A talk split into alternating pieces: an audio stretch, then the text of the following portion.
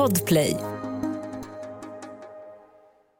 I dagens avsnitt berättas om en teori med antisemitiska ursprung.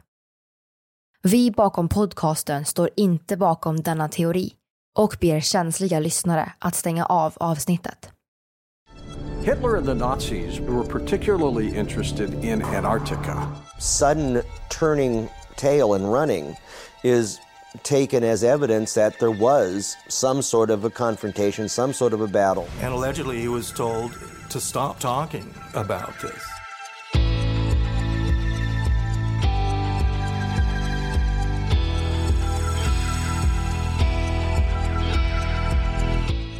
Det här är podden för dig som är intresserad av en annan version av verkligheten. En version som tar upp alternativa teorier, mystiska sammanträffanden och diskussioner om vad som kan vara sant. Mitt namn är Vivi. Och mitt namn är Aida.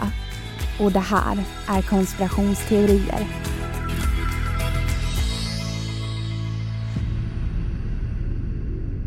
Wenn ihr euch so seht, schwer zu sprechen. Sommaren 1936 slutför Adolf Hitler en plan för att stärka den tyska ekonomin och militären inför ett krig. En del av planen är att öka Tysklands fettproduktion. Valolja. En av huvudingredienserna i margarin importeras från Norge och belastar ekonomin. Att producera egen är bättre. Tyska valfångstfartyg börjar trafikera södra ishavet. Eftersom det ligger långt hemifrån börjar en idé växa till liv. Ett topphemligt uppdrag. En Antarktis-bas.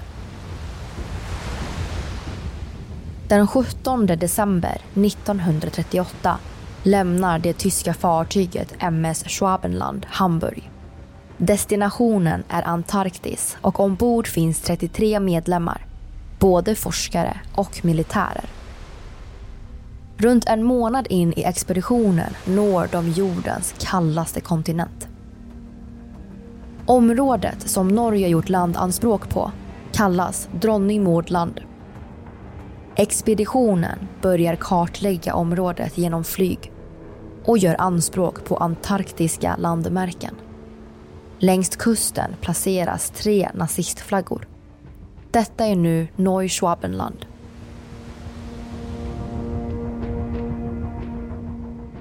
Det dröjer bara en månad innan den tyska expeditionen lämnar Antarktis. Under kriget gick mycket dokumentation och vetenskap från expeditionen förlorad. Eller hölls hemlig fram till 1958. Vi vet mycket väl vad som hände då. Konspirationsteorier. Under åren efter andra världskriget skickas fler militära expeditioner till Antarktis från USA och Storbritannien. Operationer som eldat liv i konspirationsteorier om en nazistbas och stora allierade ansträngningar att förstöra den.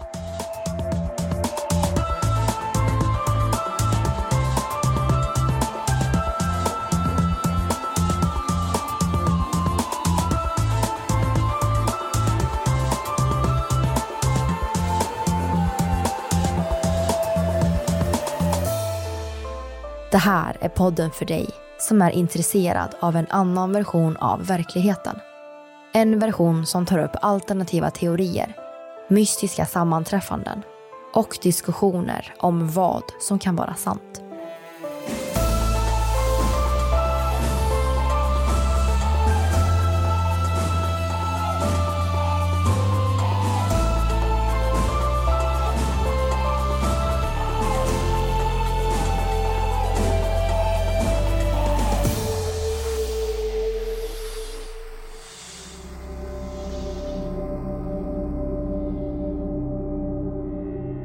Vi ska säga det.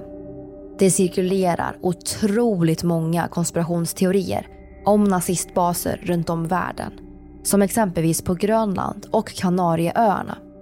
Ja, till och med inuti jorden och på månens mörka sida. Många av dessa nazistbaser tros vara upprättade innan andra världskriget och eventuellt användes de även efter kriget. Att det skulle finnas en hemlig nazistbas på Antarktis låter kanske väldigt osannolikt.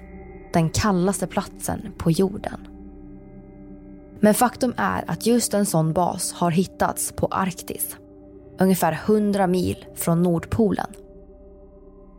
Basen byggdes år 1942, runt 500 meter från kusten på ön Alexandraland.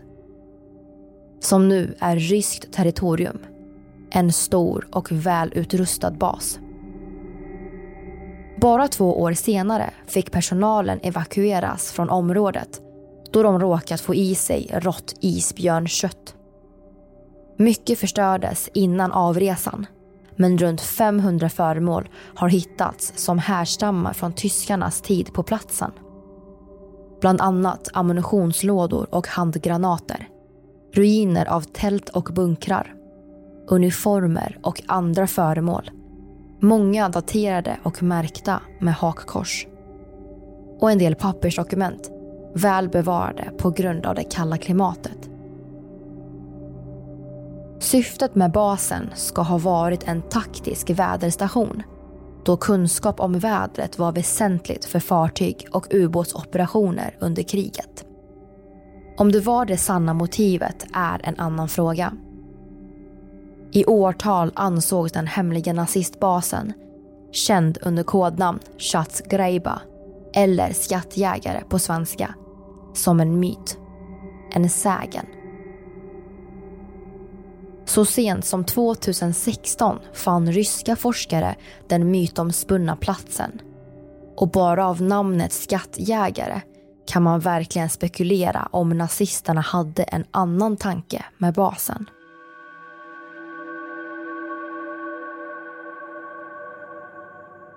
Om vi går tillbaka till den tyska expeditionen, MS Schwabenland, som vi berättade om inledningsvis, kan vi spekulera om det fanns ett annat syfte än just en valfångsstation. Through the 20s and 30s, the, the Germans technologically were very, very interested in rocket development, science development, tech, this sort of really advanced aerospace development really became a German forte that the other nations around the world were really lagging behind. Det är känt att Nazityskland forskade på avancerad flygteknik under andra världskriget. Gamla ritningar bekräftar inte bara deras försök att utveckla rymdfarkoster och motorer utan även cirkulära flygplan. Märkligt lik det vi idag kopplar till ett UFO.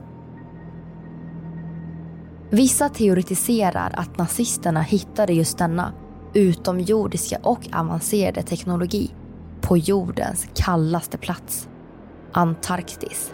There have been stories that the Germans were attempting to build a permanent colony in Antarctica.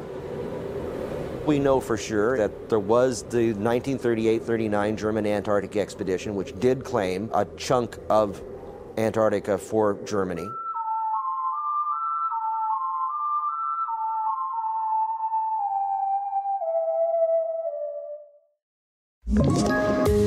Poddtips från Podplay. I fallen jag aldrig glömmer djupdyker Hasse Aro i arbetet bakom några av Sveriges mest uppseendeväckande brottsutredningar. Går vi in med hemlig telefonavlyssning och, och då upplever vi att vi får en total förändring av hans beteende. Vad är det som händer nu? Vem är det som läcker?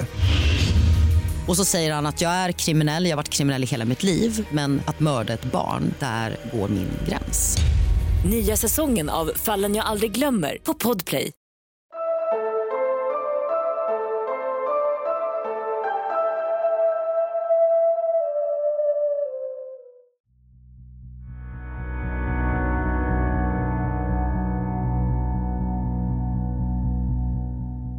För att förstå kopplingen mellan ufo-teknologin och Antarktis kan det vara bra att känna till Hollow Earth. Teorin att jorden är ihålig. Mytologiska berättelser om en undre värld har funnits i alla tider och i kulturer runt om världen. Berättelserna och idén kan ursprungligen varit en metaforisk föreställning om efterlivet men under 1600-talet utvecklades teorin till att vår planet är ihålig. och med tiden föreslogs det att ingången låg vid Nordpolen eller Sydpolen.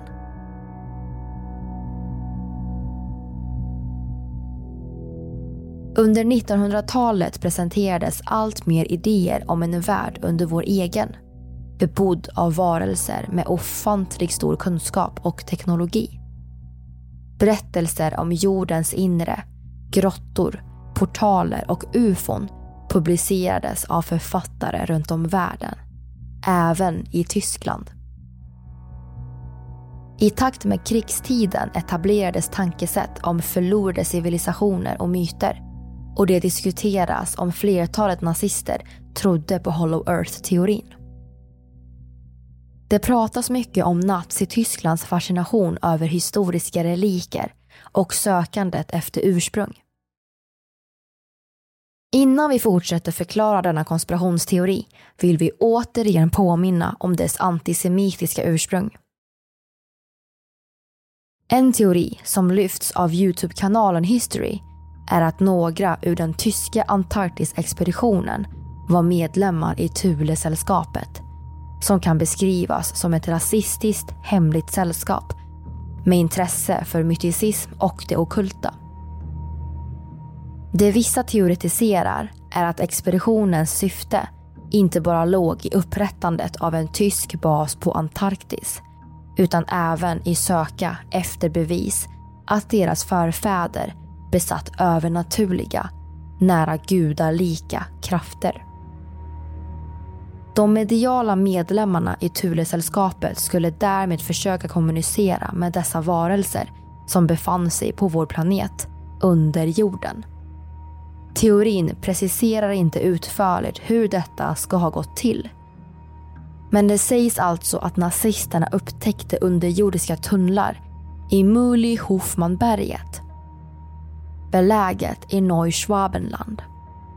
Där fann de gigantiska teknologiska städer under jorden och upprättade en bas. Kanske under kodnamn Bas 211. Men vissa menar att den var så hemlig att den inte ens hade ett namn.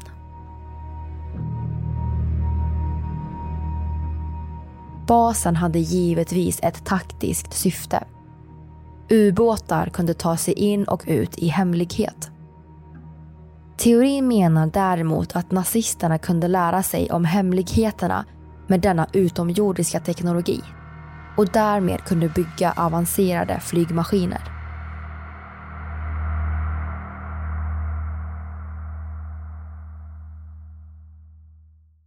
I och med att basen påstås ha upprättats under andra världskriget så finns det en del som tror att de sista striderna under andra världskriget utkämpades på Antarktis. Och att nazisterna fortsatte använda basen efter Tysklands officiella nederlag i början av maj 1945. Det finns påståenden att många tyska vetenskapsmän har försvunnit efter kriget. Kanske flydde de till just Antarktis. Vid krigsslutet gavs order till tyska ubåtar att kapitulera och ligga till vid allierade hamnar. I juli 1945, två månader efter andra världskrigets slut, anlände U530 och U977 i Argentina. Förvånande hade ubåtarna inte kapitulerat utan stannat under havsytan med kurs mot Sydamerika. Förhör med besättningarna gav knapphändig information. Den oväntade ankomsten har eldat liv i konspirationsteorier om Adolf Hitlers flykt och även teorier om nazistbaser i Sydamerika. En förklaring till det ligger i ett påstående från en argentinsk journalist. Han hävdade att han observerat en polisrapport gällande en ubåt utanför den argentinska kusten som innan den upptäcktes av myndigheter satt av två personer. En civilperson och en tysk officerare. Enligt konspirationsteorier kan dessa personer varit en förklädd Adolf Hitler och Eva Braun. Det intressanta med ubåtarna är att spekulera i de två månader efter Tysklands officiella nederlag i början av 1945. Fram till de anlände i Argentina i juli. Enligt teorier kan en eller båda ubåtarna besökt basen på Antarktis innan de satte kurs mot Sydamerika.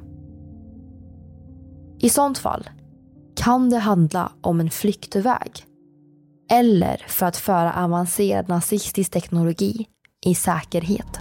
There were thousands of sightings in the years immediately following the war, much more so than in North America, which indicates the possibility that the, the Nazis flew to South America and continued operating their craft from their bases there. Kanske låter en hemlig nazistbas på Antarktis orimligt. Kanske inte. I alla fall två operationer har skickats till Antarktis under samma tidsperiod. En brittisk och en amerikansk. Och kopplar man ihop ett och ett så får vi kanske fram den riktiga anledningen bakom dessa expeditioner.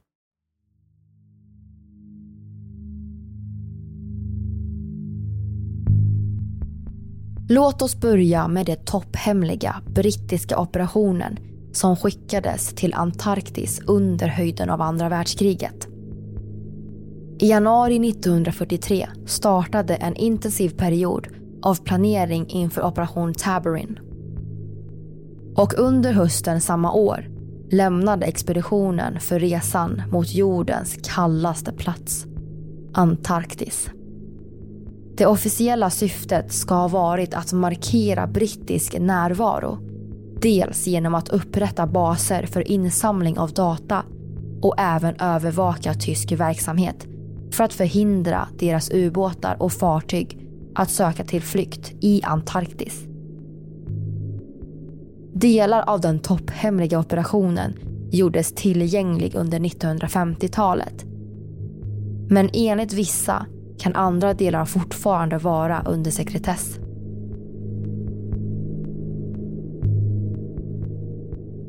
När man pratar om mysteriet med Antarktis finns det knapphändig information om Storbritannien. Deras operation är mycket mindre dokumenterad och hemlig. Det intressanta är däremot att brittiska styrkor befann sig på Antarktis under krigsperioden. Vi vet inte om det uppstod någon konflikt med tyska styrkor överhuvudtaget. Men man kan spekulera om Storbritanniens operation ämnade att förstöra nazistbasen.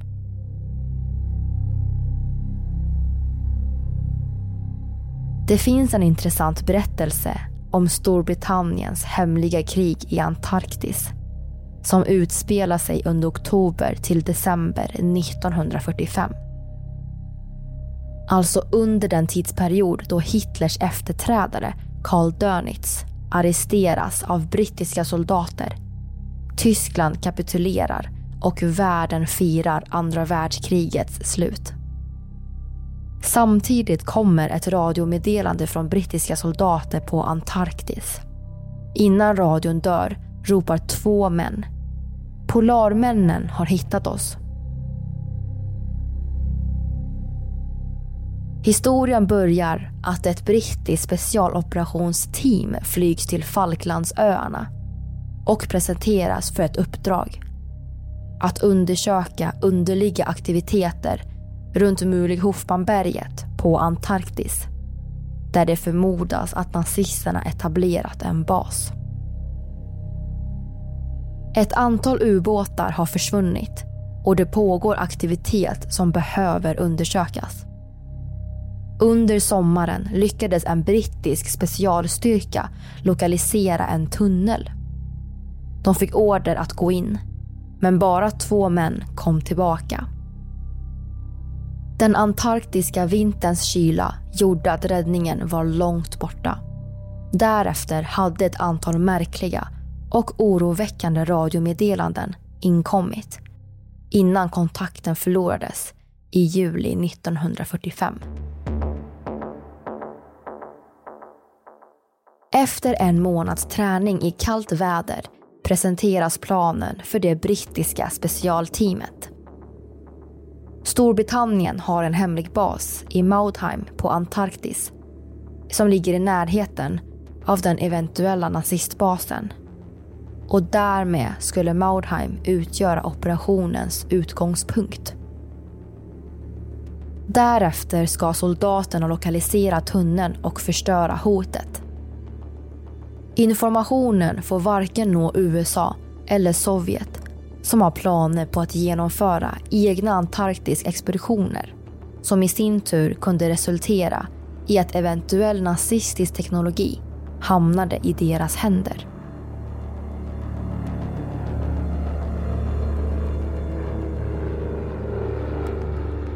Det brittiska specialteamet flygs till platsen under radiotystnad. Basen visar sig vara en spökstad. De hittar en överlevare som råder specialstyrkan att inte gå in i den bunker där radiokommunikationen kom från. Han berättar att de lyckades hitta tunneln eftersom den låg intill en av Antarktis torra dalar. Tunneln sträcker sig flera kilometer. Efter timmar kommer det brittiska specialteamet till slut fram till en stor underjordisk varm grotta med sjöar. En enorm bas med bryggor för ubåtar och fartyg och stora hangarer med märkliga flygplan. Det ser ut som de varit där länge. I tystnad samlar det brittiska operationsteamet ihop bevismaterial och stöter på någon ny, avancerad nazistisk teknologi. När de placerar ut sprängämnen upptäcks de av vakterna och en jakt genom tunneln leder slutligen till att den rasar samman. Utan några bevis för att den någonsin existerade. Soldaterna återvänder till Maudheim för att sen föras tillbaka till Falklandsöarna med strikta order om att aldrig avslöja det de bevittnat. Historien låter möjligtvis lite väl överdriven. Men kort därefter skickas en amerikansk Antarktisexpedition till Neuschwabenland. Möjligtvis för att just förstöra denna bas. Vi pratar om operation High Jump.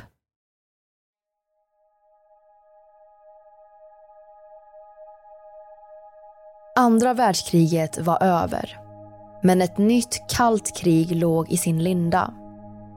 Det blev uppenbart redan under fredsförhandlingarna att det fanns stora motsättningar mellan öst och väst. Förhållandet kallnade. De politiska spänningarna gick inte att undvika. En ömsesidig misstänksamhet växte sig bara större och större. I ett krig mot Sovjet hur skulle den amerikanska militären klara sig under extrem kyla? Under slutet av 1946 organiseras Operation High Jump av den amerikanska flottan. Alltså ett år efter andra världskrigets slut och intressant nog bara ett år innan Roswell-incidenten. I första hand var High Jump en vetenskaplig operation som ämnade att utbilda militären och testa utrustning i den antarktiska kylan. Officiellt en så kallad träningsövning med 4 700 soldater i full stridsutrustning under ledning av amiral Richard Byrd och häpnadsväckande 13 ytfartyg, en ubåt och 26 flygplan. Målet var även att se över möjligheten att etablera en fast bas på Antarktis. Vi vet egentligen inte mycket om vad de gjorde där. Operationen avbröts i februari 1947 på grund av försämrade väderförhållanden. Hela sex månader tidigare än planerat. Ett flygplan försvann och tre män förlorade livet. En reporter intervjuade amiral Richard Byrd ombord operationens kommandofartyg. Artikeln publicerades i den chilenska dagstidningen El Mercurio den 5 mars 1947. Det är den enda kommentar han lämnat. Sammanfattningsvis sa amiralen att USA borde vidta skyddsåtgärder mot luftangrepp från polarområdena. Han förklarade att han inte ämnade att skrämma någon men uppmanade regeringen att vidta defensiva åtgärder i händelsen av ett nytt krig med fientliga flygplan. Med tanke på det rådande kalla krigets osäkerheter var kommentaren egentligen inte konstig alls. Att USA skulle skärpa säkerheten kan förklaras av den isolering som avstånd, hav och polarområden tidigare gett för landets säkerhet. Där teknikens frammarsch hastigt medförde att världen minskade. Å andra sidan kan vi fundera på om Amiral Byrd menade något annat. Luftangrepp från polarområdena. För i samma veva tros den potentiella nazistbasen på Antarktis har använts för att studera utomjordisk teknologi och ta fram just avancerade flygmaskiner. Att Operation High Jump organiserades för att lokalisera basen. Gjorde de det? Varför lämnade de Antarktis sex månader för tidigt? Hittade de något? Många teoretiserar att operationen fann basen och blev attackerade av någon typ av flygmaskiner där ett av de amerikanska flygplanen sköts ner. Flera soldater dog och den amerikanska flottan retirerade. The attack was highlighted in a now leaked Soviet report where KGB agents had gained knowledge from US soldiers present at the site of the attack. The US soldiers claimed that while they were being attacked by these hostile forces, they reportedly opened fire on the crafts, ultimately shooting one down into the water below.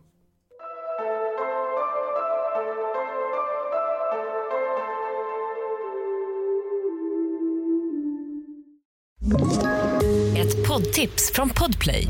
I fallen jag aldrig glömmer djupdyker Hasse Aro i arbetet bakom några av Sveriges mest uppseendeväckande brottsutredningar. Går vi in med hemlig telefonavlyssning och, och då upplever vi att vi får en total förändring av hans beteende. Vad är det som händer nu? Vem är det som läcker? Och så säger han att jag är kriminell, jag har varit kriminell i hela mitt liv men att mörda ett barn, där går min gräns. Nya säsongen av Fallen jag aldrig glömmer på Podplay.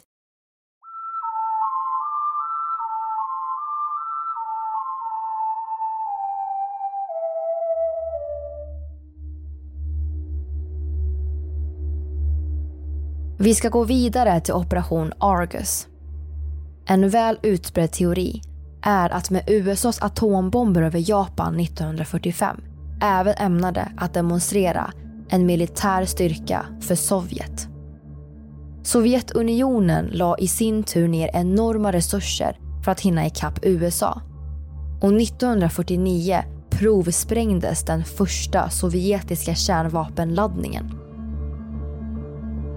Med kärnvapen ständigt riktade mot varandra, skarpa varningssystem och flertalet provsprängningar för att visa upp ländernas vetenskapliga och militära styrka befann sig världen nu i kalla krigets terrorbalans.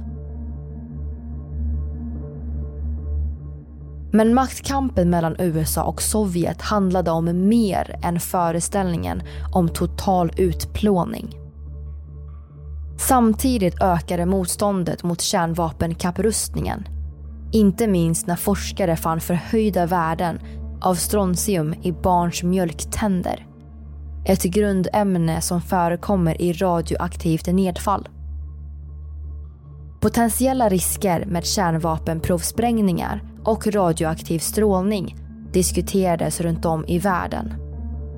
I oktober 1958 gjordes ett försök att reglera provsprängningarna. Ett tillfälligt provstoppsavtal. Och både USA och Sovjet anslöt. De politiska spänningarna skulle senare göra att uppehållet blev kortvarigt och föll samman 1961.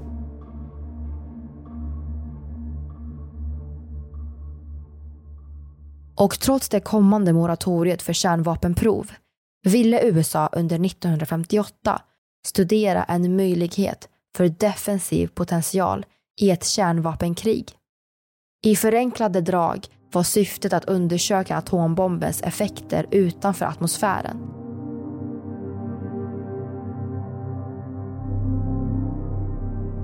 Tidigare samma år upptäcktes Van Allens strålningsbälten med hittills obesvarade frågor om hur det kunde användas för vetenskap, teknik och försvar. I USA gick funderingarna varma om ett kärnvapenprov på hög höjd skulle skapa ett strålningsbälte som i sin tur kunde användas för att störa en fiendeattack genom att inaktivera satelliter, mörklägga radarsystem och förstöra annan kommunikation. Ett halvår innan provstoppsavtalet var Operation Argus redo. Ett hemligt vetenskapligt program utformat av USAs försvarsdepartement. Flottan bestod av nio amerikanska fartyg och i augusti och september 1958 detoneras tre kärnvapenexplosioner av USA över södra Atlanten. A successful operation was conducted in which nuclear detonations were delivered from the desired locations to the designed altitude. Hypotesen kunde bekräftas. I flera veckor låg ett radioaktivt bälte i den yttersta atmosfären runt jorden. Här hör vi Edward N. Parker, dåvarande chef på Armed Forces Special Weapons Project, som senare blev Defense Threat Reduction Agency inom USAs försvarsdepartement. Argus was a large and complex project, a worldwide laboratory experiment. It was undoubtedly the largest scale single geophysical experiment ever programmed. Yet it was carried out under the considerable handicap of a top secret restricted data classification. This was imposed mainly by political necessities and maintained so successfully that very few of the actual operational personnel ever knew the relation of their activities to the whole Argus experiment. Precis som mycket annat under kalla kriget genomfördes operation Argus i hemlighet. Året därpå tillkännagavs testerna då James Van Allen uppmanade USAs dåvarande president Eisenhower att tillgängliggöra resultatet för det vetenskapliga samfundet och allmänheten. Vi kan däremot inte påstå att det fanns direkt mycket information om specifikt Argus. Mycket försvann, exempelvis data gällande exakt hur stora stråldoser som faktiskt avsattes. Operationen har kallats det största vetenskapliga experimentet som någonsin genomförts. Den enkla anledningen är mängden geofysisk data. Människan kan förändra rymdvädret.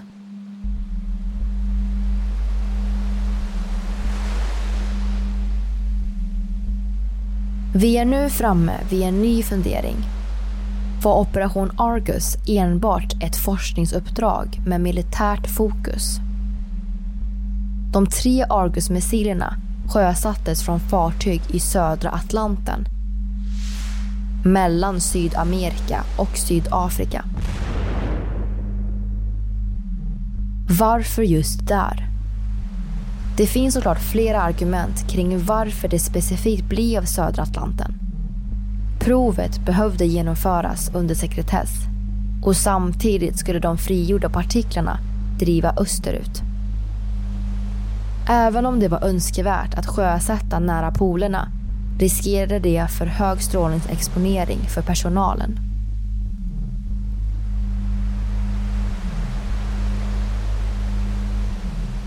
Men vem var egentligen fienden? Var syftet med Operation Argus att mörklägga Sovjetunionens radarsystem? Eller fanns det kanske ett hot på Antarktis? Ett hot som involverade avancerade flygmaskiner Olikt något någon sett förut.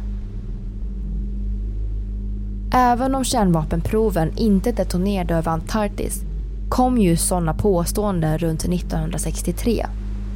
Det finns även vissa källor som hävdar att Antarktis inlandsisar fortfarande släpper ut radioaktivt klor från kalla krigets kärnvapenprov.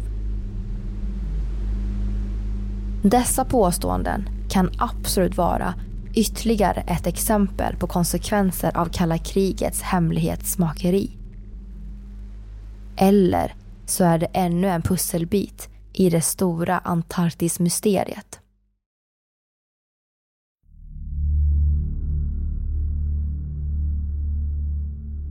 Under många år fanns oron att kalla kriget skulle sprida sig till Antarktis och flertalet olika internationella konflikter motiverade till slut ett avtal om fred.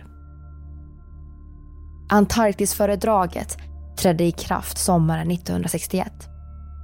Länder som bedrivit forskning där under slutet av 50-talet skrev under om att enbart använda Antarktis för vetenskaplig forskning och andra fredliga ändamål. Ett samarbete för att bevara den unika miljön på Antarktis. Efter mycket om och men skrev Sovjetunionen och USA under för att göra Antarktis till en kärnvapenfri zon. Ur en konspiratorisk synvinkel är det intressant att titta på tidpunkten för fredsavtalet. Bara tre år tidigare hade USA skyndsamt detonerat tre kärnvapenexplosioner i hemlighet för att hinna forska på atombombens effekter innan det tillfälliga provstoppsavtalet. Hade hotet på Antarktis nu undanröjts? I think it's important for us to explore that area, important for the human race, to find out what's there.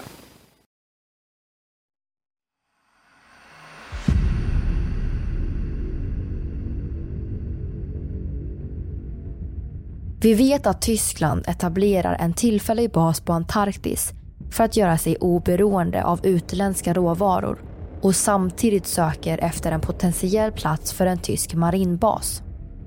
Vi vet att Storbritannien under höjden av andra världskriget övervakar tysk verksamhet på Antarktis.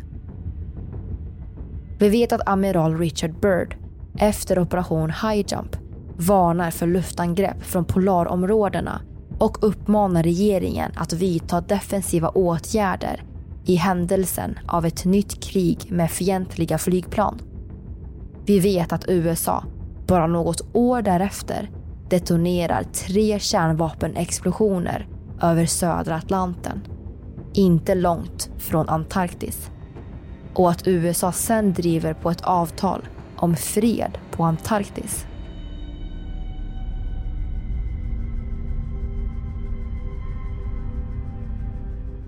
Och samtidigt kanske det aldrig fanns en hemlig nazistbas på Antarktis. Kanske var Storbritanniens operation Tabarin enbart för etablering av en brittisk bas för vetenskaplig forskning under andra världskriget. Kanske var USAs operation High Jump ämnad för att undersöka och för att träna den amerikanska flottan inför ett kallt krig mot Sovjet. Kanske var operation Argus syfte att undersöka atombombens effekter utanför atmosfären vars resultat givit stora mängder geofysisk data.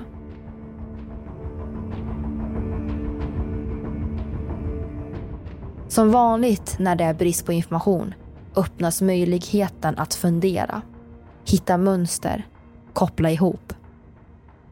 Kanske är allt bara ett stort sammanträffande eller så kanske det fanns en bas och stora allierade ansträngningar att förstöra den.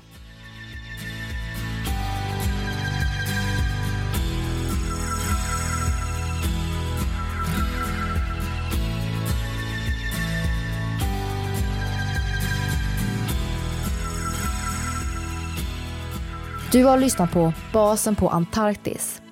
Avsnittet gjordes vintern 2022 vi som har gjort programmet heter Vivian Lee och Aida Engvall tillsammans med redigerare Jenny Olli. Källorna till dagens program hittar du via vår Facebook eller Instagram där vi heter konspirationsteorier. Via våra sociala medier kan du även skicka in tips och önskemål på teorier som du vill höra i podden. Vill du höra fler avsnitt av konspirationsteorier? Lyssna på avsnitt som Naska linjerna The lines were constructed to signal visitors from other planets and as runways for their spaceships. Free Britney, Ma'am, my dad and anyone involved in this conservatorship and my management who played a huge role in punishing me when I said, no, ma'am, they should be in jail. och mycket mer.